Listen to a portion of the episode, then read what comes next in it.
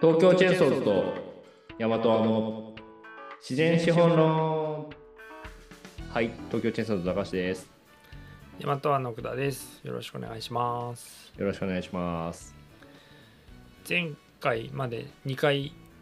まあ、森森とか自然のそれぞれのこう楽しみ方というか、好きなポイントみたいな、まあ本当はねもっといっぱいあるんですけどうんそうですねまだまだ喋れますねきっとこれそうはですねちょっとこれをずっとやってもしょうがない、まあ小出しに小出しにしていきたいなと思うんですけど。はいで今回はあの前回の終わりにもちょっと話したんですけどなんはかい自然とかを知ったりとか、自然いいなと思う、ね、エンタメというのか映画とうんうかん音楽とか本とか漫は画いはいとかでちょっと思いつくのを話してみたいなと思ってうんうんいるんですけどはいあのまあなんかいきなり振る振ると振ってもまあいいのかもしれないですけどうんまだ考え中の可能性もあるなと思ってそう大丈夫ですね はいそうですねはいはいそう結構ぶっつけでやっちゃってるんであれなんですけどじ次回はねあのちゃんと吟味してこようって話をこう休憩中にしてたんですけどではい僕がこの2回の話をしてる中で結構思い浮かんでたのはうんうん全然関係ないんですけどはい「あのイントゥ・ザ・ワイルド」って映画知ってます、あの海のやつじゃないですかそれってイントゥーザワイルド海のやつじゃなくてなんかね、はいあの裕福な家庭の子供がそのなんなんて言うんだろう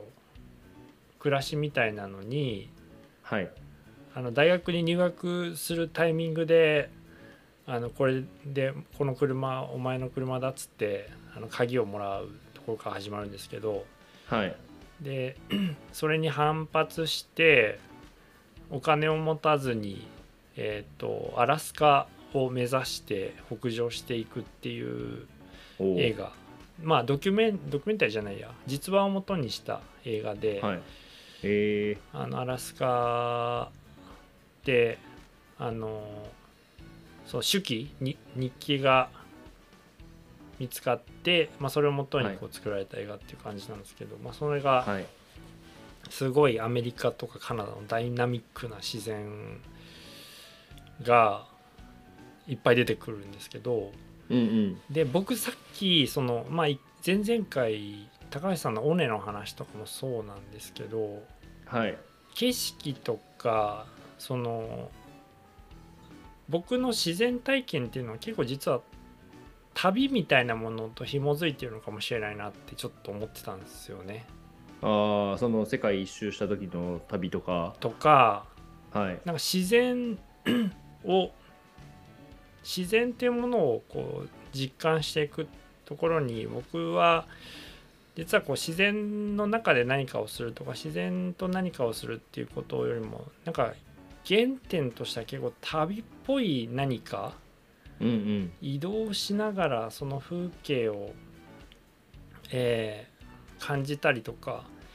そこに関わる人たちを見見ていくみたいなうんうん旅の性がすごい強い気がしてきて なるほどなんか僕のそのし森林体自然体験っていうのは結構旅と紐づいてるっぽいなみたいなのがすごく思ってたんですけど、えー、それ面白いですね多分それ結構多分奥田さんの、うん、あれですよね個人的なところですよね僕だとやっぱり登山をする場合は登山しようと思って登山しちゃうことが多かったんでうんうんなんかそれとは全然違いますもんねその旅がそれだって自然に関わろうって思ってそうやってるわけじゃなくてやっぱ旅をしているうちにうんうん自然あのし知らないうちにっていうと変ですけそどうそうでも本当そうな気がするんですよってことですよね。だからこうた車窓から見えるその山の景色とか森の景色とかっていうのに心奪われるというか、うんうんあとはそのえっと「コンドルは飛んでいく」っていう歌があるじゃないですかうん。はい。あのどこだペルーの民族音楽でその後にサイモンガーファンクルがあの同盟で出し歌詞歌詞をつけて出してると思うんですけど、うんうんであれ聞くとなんかすっごい山の山の頂感が感じるんですけどはいでそれの舞台になった場所がクルス・デル・コンドルっていう場所が実際ペルーにあるんですよ。あへえなるほコどンドルの谷コンドル谷っていうの がへえ実際の場所にあるんですねそうそこであのコンドルは飛んでいくっていうのをはいがあのなんていうんですか奏でられてるみたいな話を聞いてうんうん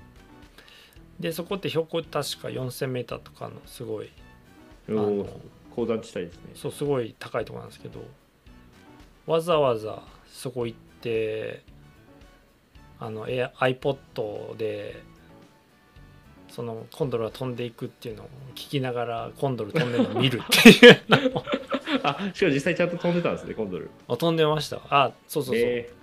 まあツアーみたいなやつでツーアうー、んうんツアーっつってもなんか1泊2日でこう途中の村泊まってはい次の日の朝行きますみたいな感じで、うんうんやっぱ午前10時ぐらいにしか飛ばないみたいなのがあるみたいではい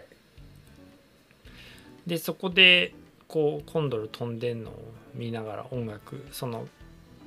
音楽をイヤホンで聴いてうわーかっけーみたいな のを思ってたりしたんですけどはい結構その自然なんなんていうんですか結局何が好きかっていうことがうんうん割と重要なのかもしれないって思った時に僕はい好きなのって、旅と音楽なのかもしれないなって思ったんですよなるほどなるほどああそれ面白いですねそうそこにし自然との組み合わせがはいもう最高体験に変わるっていううんうんのがありそうっていうのをちょっと今日話しててはい思ったのは結構自分の中でもちょっと発見だったんですよね。ああなるほどね旅と音楽と自然が紐づくんだそうでやっぱ好きなもリンクしてるののがいいねはいはい好きなものってこう本でも漫画でも映、像でもうんずっ、と見てられるじゃないですか、はいそうです ねでそれを考えるとやっぱりやっぱり僕旅の本とかめちゃくちゃ好きだし写真集とか うんうんうんでそれ思って腑に落ちたのがもう一個あってはいえっと大和はやってる中で僕は完全にそのなんていうんですかねそのこの稲で何十年もかけて森を作っていくっていう、うんえー感じというよりはいろんなところの人たちと協力しながらなんか森を面白くしたいっていう気持ちがすごくあって。はいなんかそれも多分既存の森の人たちっていうのがそのよく風の人と土の人っていうじゃないですか。ああはい言いますねで割とその土の人が多いんだろうなと思うんですけどその中でうんうん僕は風の森の人なんだなっていうのをああなるほどなんかね今すごい感じたんですよね。喋りながらそう調べながらあそういうことかみたいな愛着を語ってたら僕の愛着って結構旅にありそうだなって思ってはいで「イントゥ・ザ・ワイルド」のその主人公がこう渓谷のところに川がゴーゴー流れててうんうんそこでなんか裸になって叫んでるみたいなシーンとかはいあのカナダに入ってすごい広大な自然のところでカナダ,、ま、カナダっていうかアラスカまで来れたっていうことに主人公が興奮してるシーンにめちゃくちゃこう共感っていうのかうんうんするんですよね。なるほど なのそうそれをねちょっと僕的にありがとうだありがとうの回になりましたけ ど自分の発見が再度できてそう好きなの旅かもってすげえ思った今。ああなるほどねでも確かにそういうのあるかもしれないですよねなんか、あの今話を聞いててちょっと思ったんですけどなんかその山が好きとかっていう山が山がというかまあ森が好きか森が好きとかっていうのがあの、はい音楽体験から入ってくる人もま割といるんじゃないかなってうんうん、結構思っててあの各地、まあ、僕の地元もフジロックフェスティバルがこの苗場の山の中で行われていますけど、各地結構その愛知だと蒲郡の海のところのステージでとかはい長野とかもあの多分山の中でやっているライこのフェスとかがあったりりんとご音か楽祭とかねあそれリンゴ音楽祭とかもそうですよあね。りますよねはい、とかなんかやっぱそういうところから入ってその森を守りたいっていうふうに、なんか思ったりとかあのフジロックのところだと,、えっとインペリアルボードウォークって言って森の中で、あのボランティアの人たち集めて自分たちでそのウッドデッキじゃないんですけどあのなんだっけウッドデッキじゃなくて遊歩道みたいなのをうんうんうん自分たちでこう打って作ったりとかっていうのをなんか毎年やったりとかしてるらしいんですけどはいなんかそういうのが結局音楽が好きだからそこの森が好きになってあーそこの森を守る活動に参加していくとかはいなんかそういうのってきっと、まあ、奥田さんがそれが多分旅だったっていう風な感じなんでしそょううでけすど、ね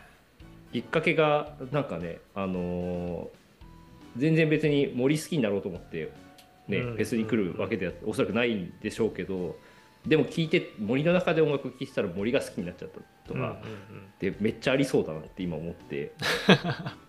その景色とかになんかこう憧れだったりとかなんかすごく心を打たれてみたいな。そうですね確かにいや自然自然好きなななんて言うんだろうなその音楽も本当にここで聴きたいなみたいなの結構あったりしてうん うんこういうシーンでこの音楽最高だなみたいな のが結構イメージあるんですよああなるほどねその曲によってそうですそうですなんかでもそれで言うとはいあのさっきのか鎌倉の話じゃないんですけど鎌倉、うんうん海好き経営者ををいっぱいいて鎌倉とはかいシリ,、シリコンバレーみたいなところにいっぱい企業集まるけど、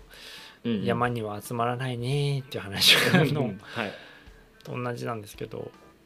あの海の曲っていっぱいあるんですよああ確かに海テーマの曲めちゃくちゃあるんですけどはい山テーマの曲めちゃめちゃ少ないし渋いんですようん 渋いなんか古い歌とかはいそういうのが多くてああ最近の歌で山テーマの歌って少ないなってめっちゃ思ったんですよ確かにスキー場しかないかもねあー雪山うんそれも広瀬香美ぐらいじゃないですかわかんない確かにね雪他いるのかなそう雪がテーマにそうか雪がテーマにはなってるけど別にスキー場とか雪山がテーマになってるわけじゃないのかそうですね雪テーマは確かにありますよねうんちょこちょこあると思うんですけど山っぽい歌って少ないんですよねいやこれはすごいヒントじゃないですか山の歌と山の経営者を集めていくとはい面白くなってくるんじゃないかな さ俺も今全然思いつかないな山の歌森の歌なんかわこかんなないいこの間、えっと、関西のラジオに出演した時にリクエスト曲お願いして、しますって言われてああで山の話するからうんうんなんか全然関係ない曲リクエストするのもなーと思ってはいすごい調べたんですよああそうなんですねそうなんか自分がいつも聴いてる曲で山のやつあるっけなとか、はいあとはまあ聞いたことない曲この機会にいい曲だったらあの聞いて紹介できたらいいなとか思ったんですけど、いうんや本当なないかはいあのむちゃくちゃな長いあのなんて言うんだろうなんて言うんですかあの例えば森山直太朗のはい「生きとし生けるすべてのものへ」あーみたいなあはいはいああいう感じになる あそういう感じになっちゃうんだななんかそういういきなりがっつり来るなみたいなああなるほまど、あでねもやっぱ山って神聖な感じあるからなのかななんか海海の曲ってななんていうんですか気持ち良いこう海風をか浴びながらみたいなイメージあるけど、うんうん山ってどうしてもこう荘厳な感じになりますよね音楽が確かに海の曲結構あのもうパーティーって感じの曲もね結構あったりもするしでも普通の普通にねあのあしっとりした曲もあるし、そうですねみたいな幅もすごくあるけどいや山ないんだ山はね確かにあのクルリの「ワンダーフォーゲル」ぐらいしかないんです よ。ワンダーフォーゲルも山の歌か分からんしな 歌詞歌詞に出たらそうか少ないね確かにあんま聞かないっていうか、まあおうん、聞いてる曲の中で思い返したら見つかるのかもしれないけどでも多分相当すぐにパッと思いつかないから、まあ、ないってことだよなそうですねさっきのあそうそうそうななんかなんていうんですかねえーっと山岳民族あ山岳民謡というかそういうの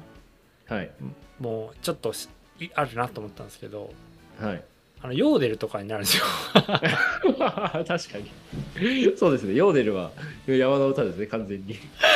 ヨーデルリクエストできないじゃない ですかできないそうですねめちゃできくちゃないですね面白いけどねうん面白いんだけどちょごめんってそうですね俺あのリスナー意見に何聞かさされるんだろうって感じになっちゃうもんねとかなんかハイジの曲とかにななっちゃなったらまあそれであのたまたまじゃないけど、まあは山「浅間山」っていう歌が織坂優太さんの曲があるんですけどそれをリクエストしたんですけど、い、はいうん、なんか本当にないなと思った時にあの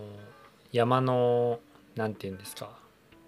こうニッチさというかうん日陰感をより強く感じ ました、なるほどない確かに取り上げられないんですねそういうところで意外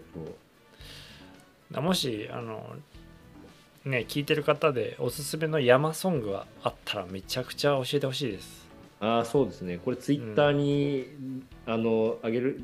多分また告知は告知というかあの、はいね宣伝すると思うんでその時返に信で欲しいですねおすすめ山ソング募集中そうですねいあやーの教えてほしいハッシュタグつけときますじゃお願いしますそうですねでした僕はだからまあなんかおすすめしたい本とか漫画とかあ、うんうん映画とかめちゃくちゃいっぱいあるんですけど、はいそれはちょっとなんだろうまとめてうんいい感じに編集じゃないけどうんうん今回この3冊みたいな感じで別機会でやりたいなと思うんでそうですねうんどう高橋さんなんか思いつきました一個おすすめなおすすめエンタメ何かいやおすすめの 映画何かなんだろう、ね、好きな好きな漫え画好きな漫画とか本とか今好きな漫画まあでもでもさっき山は上あれですよね学とかそうそうそうそうそうですねあのあの孤高の人とか孤高の人の漫画とか読みました全部持ってますいや最高っすよねここの人の最高ですね漫画めっちゃいいっすよねあれあ漫画で加藤文太郎のねあのはい話ですけど、もう全その然げ現代版なのがすごいですよねあれいやすごいですよねもうあれはもうなんかね見れない人は見れないかもしれないけど結構内容もねあ の面白いし、はこいこの人めっちゃ面白いですね確かにクライミンそのグクライマーの話ですよね本当にク五ライ段階っていうマーさんクライマーでだなんていうんですかあれ高校生ぐらいから始まるんでしたっけ高校生ですねで友達があの、クライミングやってるワルの友達みたいなのがいてそいつに煽られてあでが学校の壁を登るところあそうそうあのパイプみたいなのを掴んで であのあれですよねなんだっけオーバーハングみたいになってるとところをジャンプして、ジャンプして そう届いたところからあのハマっちゃうみたいなそうあのふ普通なんだろうここの人小説のここの人を漫画化しようと思った時に、そこから行くのすごいなっていやそうですよね思いますよねめちゃくちゃう。んここの人は本当に面白いですね確かにねそこからもうね雪山入ってっていうのまで含めてそう結局僕は逆にその額ははい全巻持ってるんですけど、うんうんやっぱねあのまあもうネタバレとかな ないないことにしたいんですけどうんネタバレになったらめちゃくちゃ申し訳ないですけどその最後にサンポさんが死ぬじゃないですか死んじゃいますねエベレストでね もうあれがもう辛すぎて確かにねで僕普通に知らずにずっと買っててあもう前巻出た後ぐらいに多分買ってたんです買ったんですけどはいであのその死ぬまではずっとこう読み直したりとかうん読み返したりしてたんですけどうんはい最後死んでからはもう一回もひろ開かなくなったんですけ どいやあれほんと最後悲しいっすよねあもうこの人死ぬんだって思っちゃうんでいや俺これ最後読む最後の最後までいや死なないんじゃないかっては信じて読んでましたけどね、いいや信じてますよねそれはそうもうあんだけね人救ってうんハードなところでも救ってっていう風にやってきたのが最後死ぬわけないだろうって思ってね、うんまあ、一応死んだか死んでないかっていうところは分からない風で終わってはいますけど、いやそれねあの 10, 10年後行ったらシェルパになってたみたいな後日談が ねそうですねああるあるのかもしれないでもないないだろうってない 帰れよないっねてないいやあれだないけど、でめちゃくちゃショックじゃないですかショッうクねんあれはもう本当超、うん、ショックだった ね 編集部止めてって思うそう死ぬ必要ありましたっけそう本みたい当なに終わらせ方しないでほしかったところはちょっとあるけど、うんいやー死ななかったらね学2いけたのにね 確かにそうですね 知らなかったらね、でなんかし死んじゃうから、うん、それこそ何なんですかあの実写映画化してるじゃないですかに映画化してますねはい、ね小栗旬とや長澤まさみでそうですね死ぬんだって思いますもんねそうですねあその後でみたいなね小栗旬死んじゃうんだと思うと辛いわーってい や本当そうなんだよな最後の最後ね本当悲しいですよね逆にね心の人は最後は生きてますからねそうここの人は小説ではなくなるけど漫画では死なないっていう、うん、あのほっとする終わり方なんですけどうん、あれ作者が悩んでたって書いてましたなんかの文章であそうですかはいあのやっぱり最後ハッピーエンドにハッピーエンドで言えるのかは分からないです けどそのだ最後いにぶ加藤文太郎が、そうそうそうダメージを受けてますけどねあの、うん生き生きた状態でその書き切るのかザの本当のねあの原作と一緒ではい亡くなったところを書くのかっていうのをかなり悩んだっていうふうに何かでそうそう読んだのでうん、やっぱそこは生きててよかったなってめっちゃ思ったんです よ、ね、思いますよねなんか、うん思うとなんかそれは結構なんか日本の映画とかでもすごく感じるんですけどはいなんか結構愛着持った登場人物が死ぬ映画多いなってすごく思うんですけどうんうんうん、なんか死ななくてよくないってすごいいつも思う確かにねそれはそうですねなんかなんかそそのなんかそれを見てな泣けたとして泣いちゃったとして、うんうん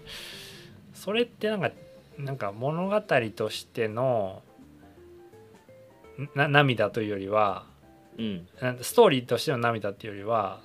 なはんいか喪失喪失感に近い感じがあって。うん確かなんかにちょちょい違うわかちょい違う まあこんな素人が映画談義をしてもしょうがないんですけど、りますうんでも最近あの山の漫画うんはい増えましたよね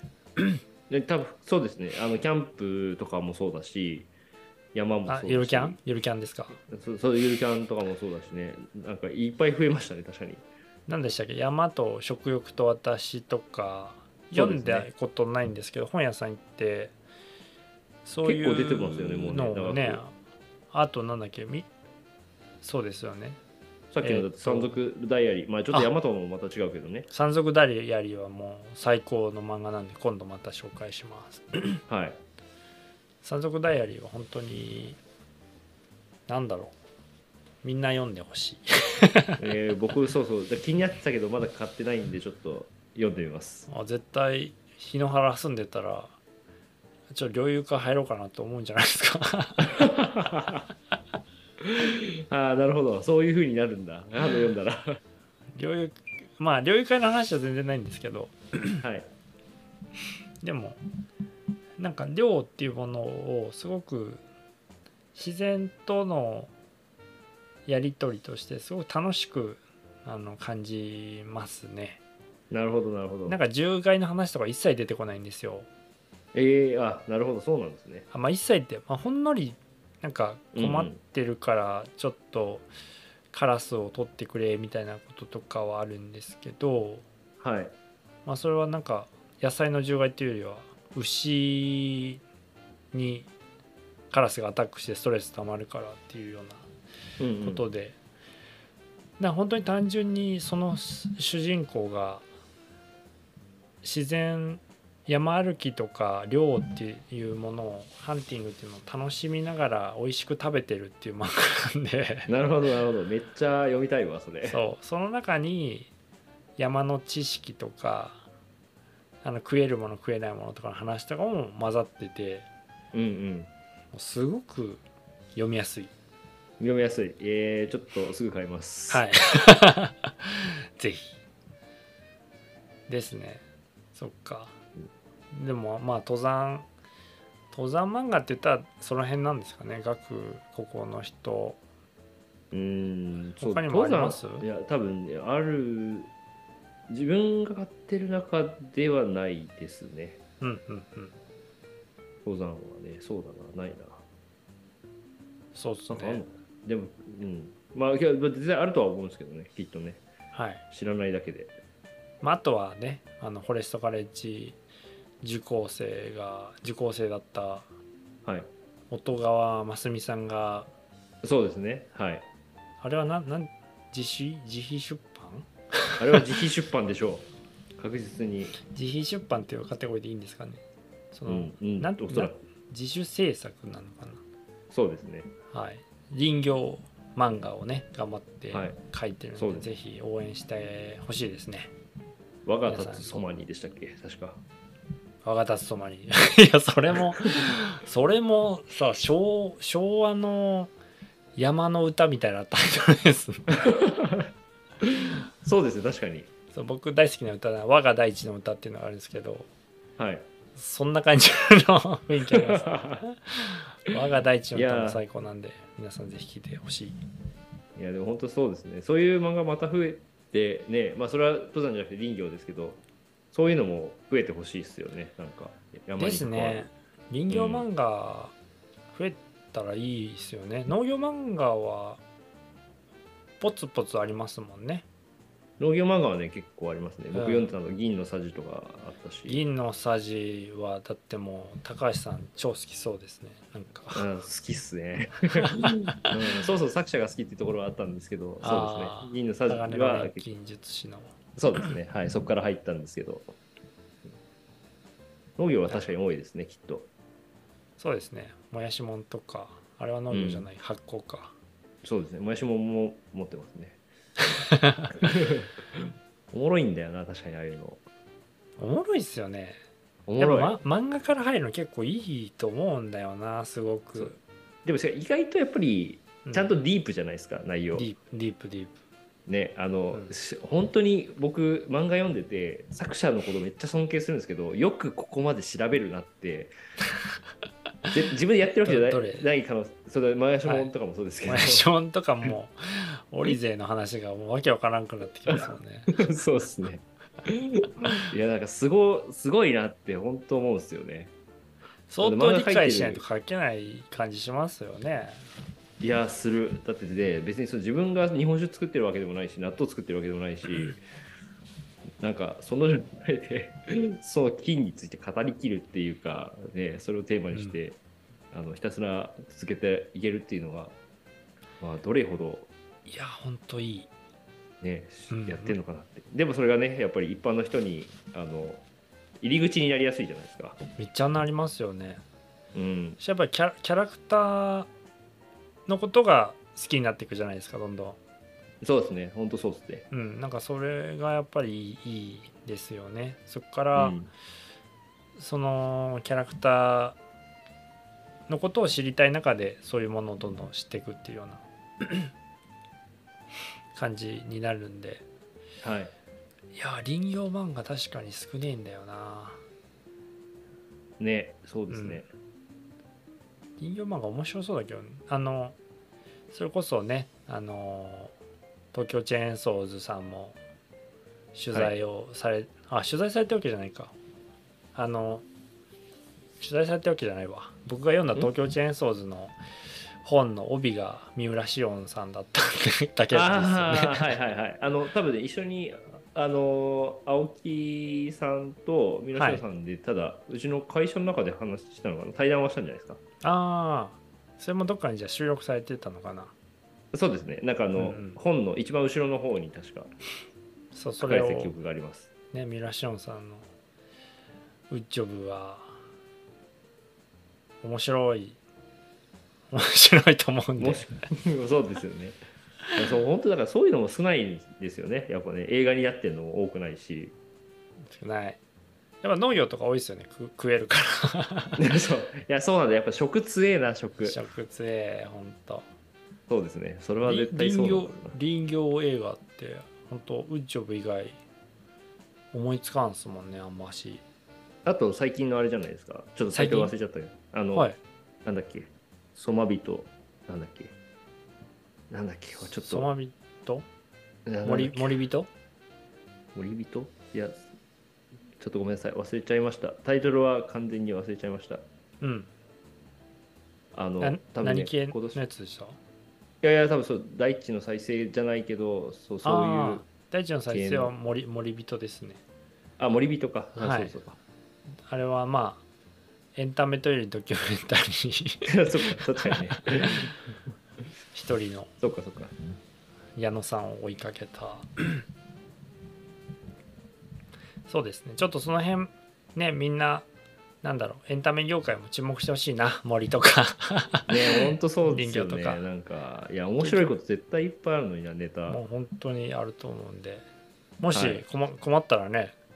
あのアイデア出し一緒にやるんで そうですよね。あの、焚き火用意してね。焚き火囲んであの何撮影フィールドはあの稲も檜原もいっぱいあるんで、そうですね。うん、